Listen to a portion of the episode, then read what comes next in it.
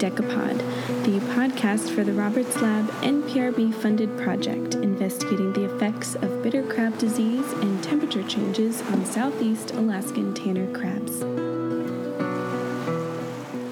All right. So, the What do we got? original plan, like the pooling plan from before, isn't really going to work because I don't have enough RNA in each pool. Okay. Well, well, yeah. So I guess the broader picture is, I mean, we can make it work. So we spent a lot of time talking about it when- since you've been gone.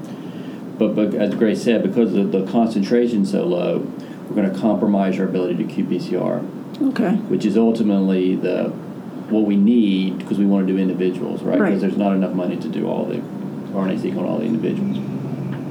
Um, and if we did, you know, if we did our pools, we wouldn't have anything left to qPCR, which almost defeats the purpose. Yeah. Okay. So we came up with this. It is staged. We'll do more sequencing, but we just kind of came up with this as a good way to start. Okay. Okay, and so right now, that is three pools. Okay, so we, we was it when was it this week? Was it Monday? It was I can't remember. Seems like so long ago. Mm-hmm. We discussed a lot about what the point of this is. It is, is to find identify genes that are different, right? So that we can ultimately do qPCR on it to understand temperature and infection. So we came down to two pool, one pool of the uninfected from day nine, and a pool from the infected of day nine. So Okay. so the reason we went with day nine is, as you know, I'm just I, I talk just to remind myself. I know Well, you know and I have to. No, it's been a while. and But yeah. these so are before you before you did the temperature, right? So you have a lot more individuals. Correct. And so these all correspond to the to the ones we have three. But if what we were able to do if we did day nine is do maybe 18 individuals. So we're not compromising. We're not using all the RNA. Okay. It's a nice pool, and then, then that's also going to give us. So these are the individuals hmm Yeah. From an, the uninfected from pool. uninfected. So it gives us a nice deep spread, and it also and we you know we, we checked with your qPCR to make sure it was real. That's how we came to these. So these are the ones you're going to pull. Yeah. Okay. So uh, we're gonna do one infected. We're gonna start out with one infected, one uninfected eh, library, Mm-hmm. and then we also started do what I guess we're calling it a master pool now too. So do another library right now, where we essentially just take an individual from every single treatment with high concentrations of RNA, pool it together. So this is a pool of 10 individuals, 10 individuals, um, and sequence that. So again, we've got a nice number in a pool, and it, it gives us uh, an ability to um, identify genes that are potentially expressed in all under, under all conditions. So if you think if we think about it in terms of a gene discovery effort, this is a this is this is great. In addition to that, with the uninfected infected, we're going to be able to identify a lot of candidate genes that are uh, regulated when they're infected. Okay. Um, so this isn't ruling out you're going back and doing more sequencing, but we, we, we kept going back, okay, why are we sequencing? Um, and ultimately, we were scared about the R, the not having RNA. So what we want to do is we're going to go forward with this, we'll have a nice transcriptome, find targets for qPCR to, to check the individuals, and then go from there in terms of more sequencing. It might be extracting more, or we might find something interesting in the qPCR where we actually want to do some individuals across time with, Mhm. uh, with the RNA-seq. Okay. But this seems to be a, a more efficient use of, of, of resources in, in our opinion. Okay. So and um, why are there ten here? So nine treatment tanks, right? So what is? Oh, I, I guess the treatments are just um, uninfected and infected between the three temperatures. Okay. One, two, three, four, five, six, seven, eight, nine, ten. Yeah, and Yeah. then two days. Day Okay. 12 Okay. Day twelve. Okay. Yeah. Okay. So we didn't include these two because these are two in the other two pools. So we're doing Uh-huh. a pool of this, a pool of this, and then a pool of all of this. Okay. Two, four, six, eight, nine. Okay, but I still I count nine there. Wait. One, two, three, or yeah, two, four, six, eight, ten. Because you don't have the Oh warm God. that didn't serve. Okay. okay, sorry. Come on, brain, you can do this. Okay, I'm gonna write that down so I.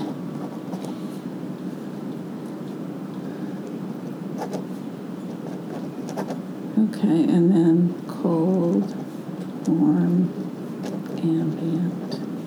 Jeez, my writing. Cold, ambient.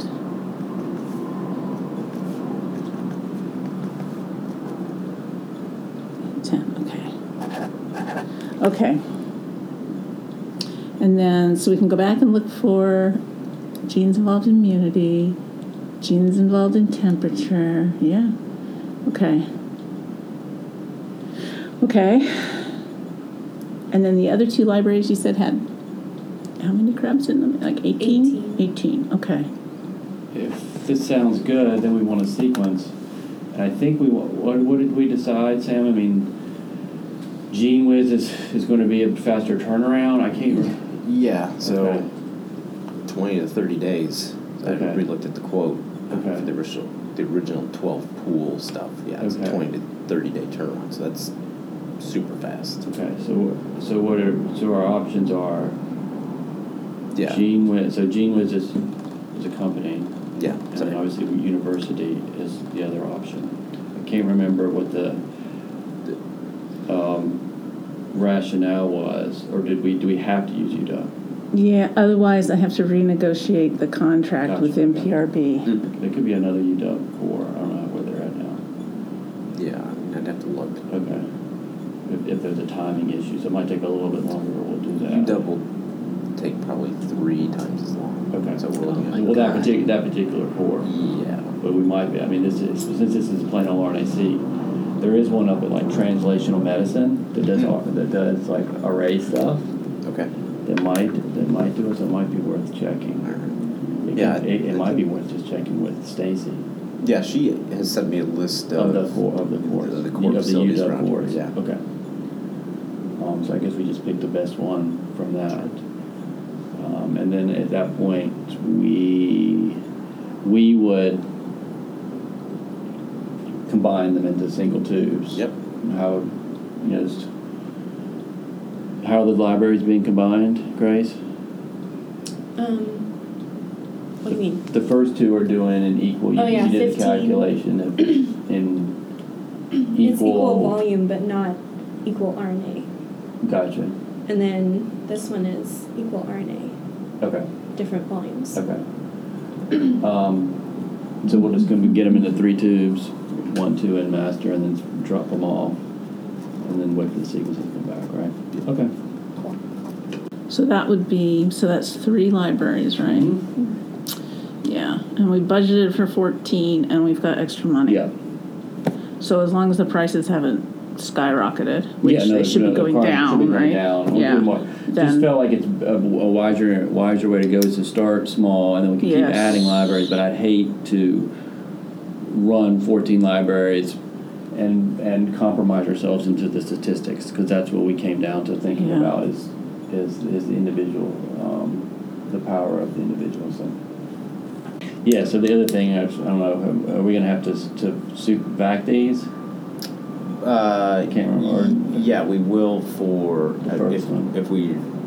Yes, probably. Yes, probably. Definitely if we go with N- Nickerson. Yeah, and see with GeneWiz. Okay. Okay. So I'm guessing the other facilities could Will be the same similar. way. Yeah. Yeah. So we'll have to concentrate, after we pull them, we'll concentrate it because we need to hit a certain concentration. Um, Do you just put them in the evap, the Mhm. evaporator? Yep. Yeah, okay.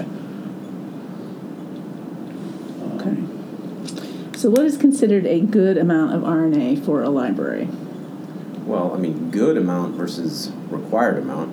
Yeah. I mean, it, it differs. So, like GeneWiz, they require 500 nanograms okay, minimum. Uh, the UW facility requires 1,000 nanograms Ugh. minimum. okay. Uh, but this is their basic standard RNA-seq stuff.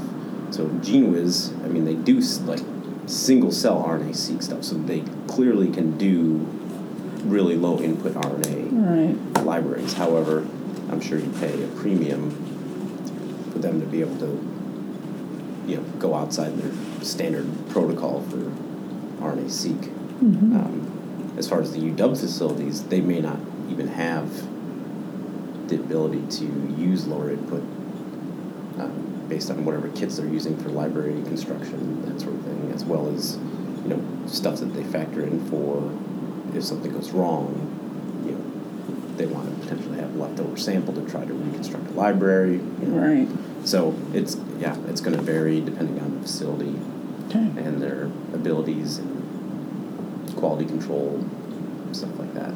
So And so we noticed a lot of the a lot of the later samples had a had a higher concentration of RNA. The earlier ones did not. Grace attributed it to um, the per person with the syringe, right? Yeah, You- you I mean didn't- possibly didn't like the first sample day versus the second and third. Like you might have gotten been better at getting it.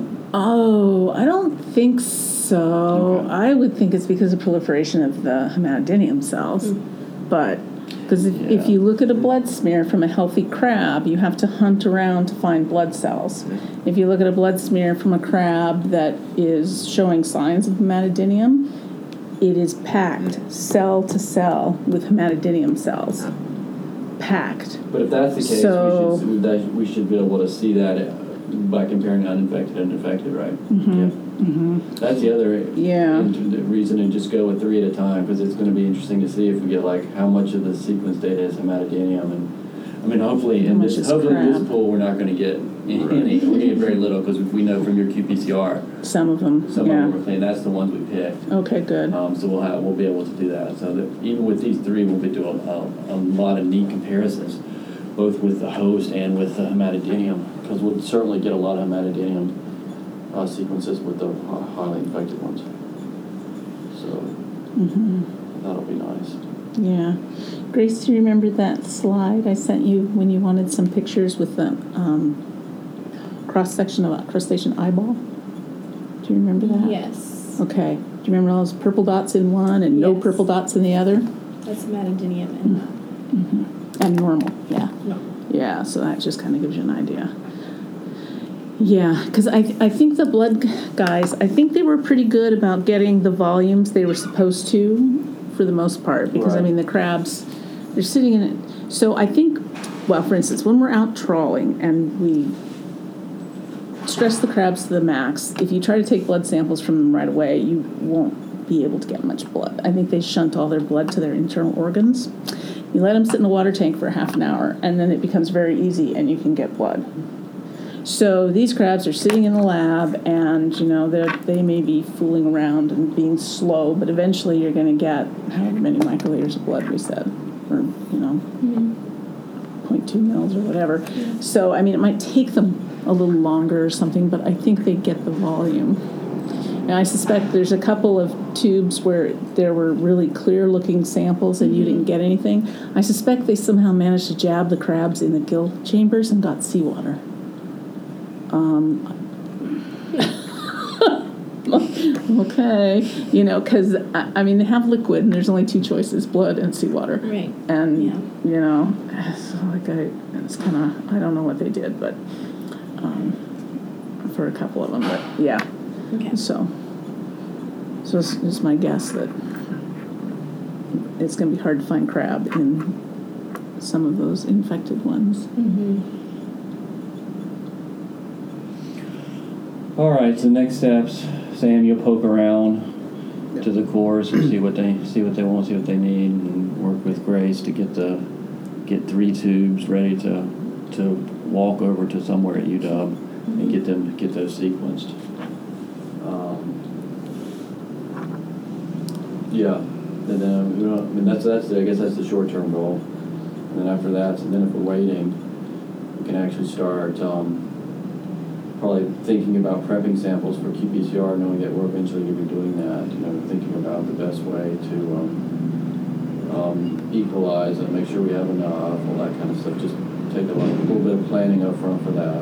Um, what assays we're going to use and that kind of stuff. Okay. Well, let's get the let's get the stuff to the sequencers first. Okay. Okay, so once stuff is turned into sequencing, are you, Grace, done with lab work for a little bit? Or are you continuing to extract Q, uh, RNA from samples or?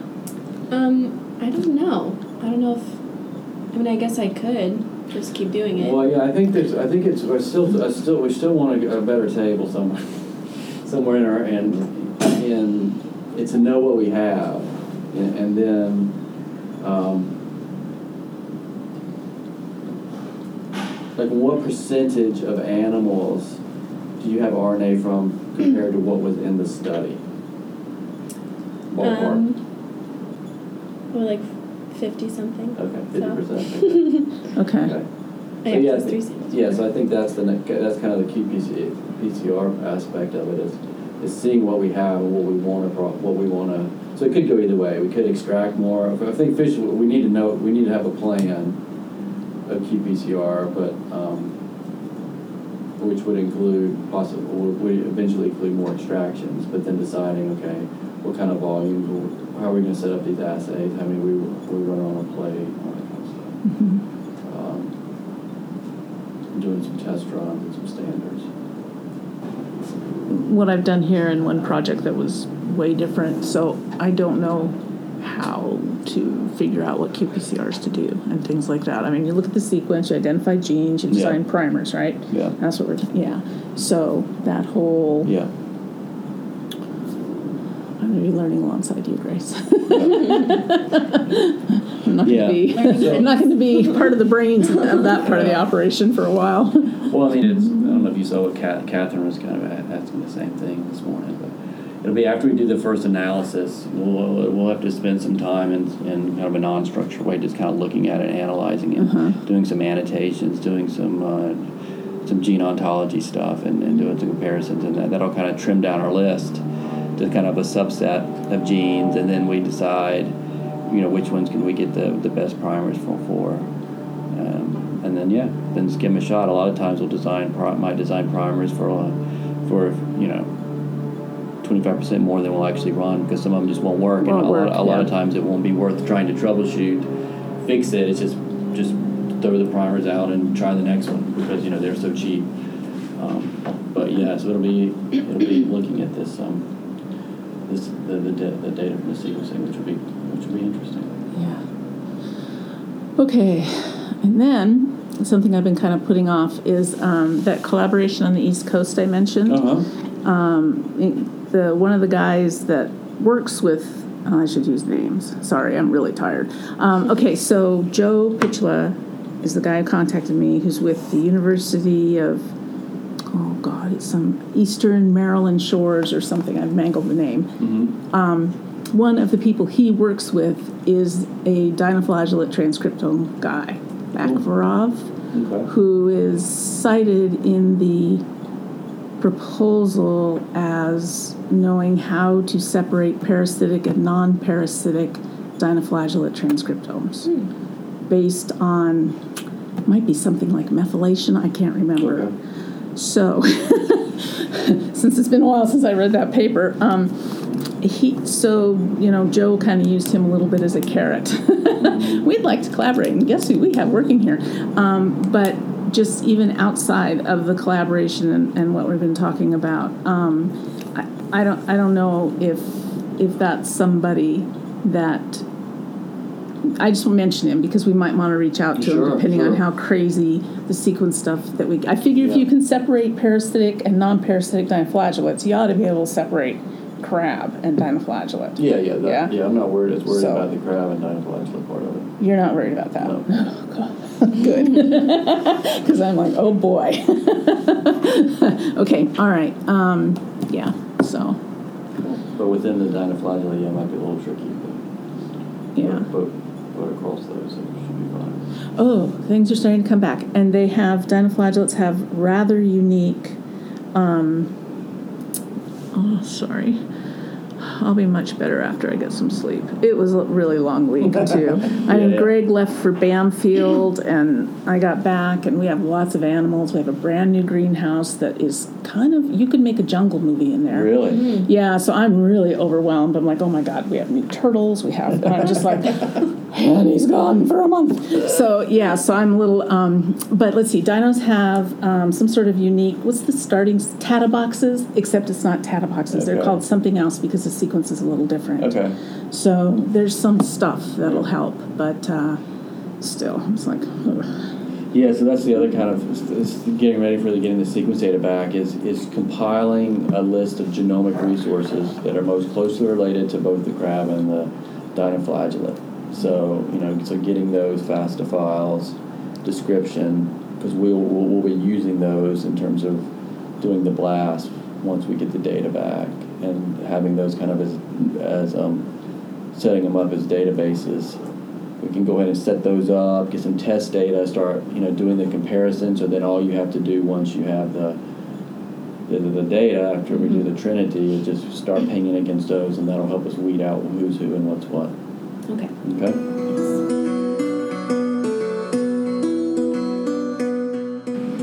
You for listening to Decapod, the podcast dedicated to the Tanner Crab Project funded by NPRB. Check out our website at bittercrab.science for more information.